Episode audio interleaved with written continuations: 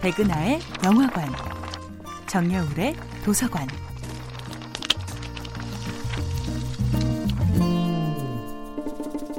안녕하세요. 여러분과 아름답고 풍요로운 책 이야기를 나누고 있는 작가 정여울입니다.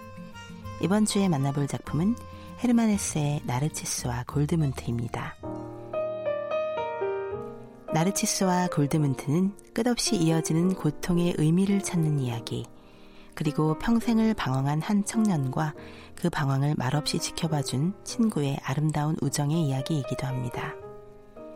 낭만적이고 열정적인 골드문트, 차분하며 이지적인 나르치스. 나르치스는 평생 학문에 매진하며 수도원 안에서 신의 사랑을 찾고 골드문트는 평생 세상 곳곳을 떠돌며 신의 사랑을 찾아 떠도는 예술가입니다. 나르치스는 마치 자신의 운명을 처음부터 속속들이 알고 있는 사람처럼 보입니다.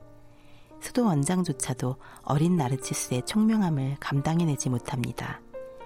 마음의 체급이 같은 사람이 나타날 때까지 나르치스는 진정한 친구 사귀기를 미뤄두어야 했습니다. 나르치스는 마치 황금의 새처럼 너무나 멋진 소년이 자기한테로 날아왔다는 것을 잘 알고 있었습니다. 군계 일학처럼 외로운 존재였던 나르치스는 골드문트가 모든 면에서 자기와 상반된 존재인 듯 하면서도 어딘가 닮은 데가 있다는 것을 직감으로 깨달았지요. 나르치스가 어두운 성격의 깡마른 체격이었다면 골드문트는 눈부시게 화사한 존재였습니다. 또 나르치스가 사변가요 분석가였다면 골드문트는 몽상가이자 어린아이처럼 순진한 영혼의 소유자로 보였습니다.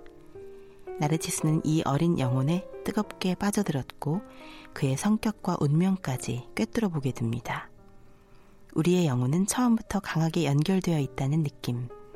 당신의 삶이 객관적으로는 나와 거리가 멀지라도 당신의 처지와 성격, 관심사와 미래, 그 어느 것에서도 공통점이나 유사점을 찾을 수 없을지라도 당신의 운명에 나의 운명이 완전히 속해 있는 느낌. 심리학자 융은 바로 이렇게 한 존재가 다른 존재를 향해 느끼는 불가해한 일체감을 신비적 참여라고 불렀습니다. 때로는 상대방이 나보다 더 나를 잘 알고 있을 때가 있지요. 가끔은 내가 저 사람 자신보다 그를 더 많이 사랑하는 듯한 느낌이 들 때도 있습니다.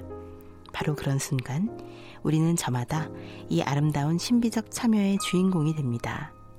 정여울의 도서관이었습니다.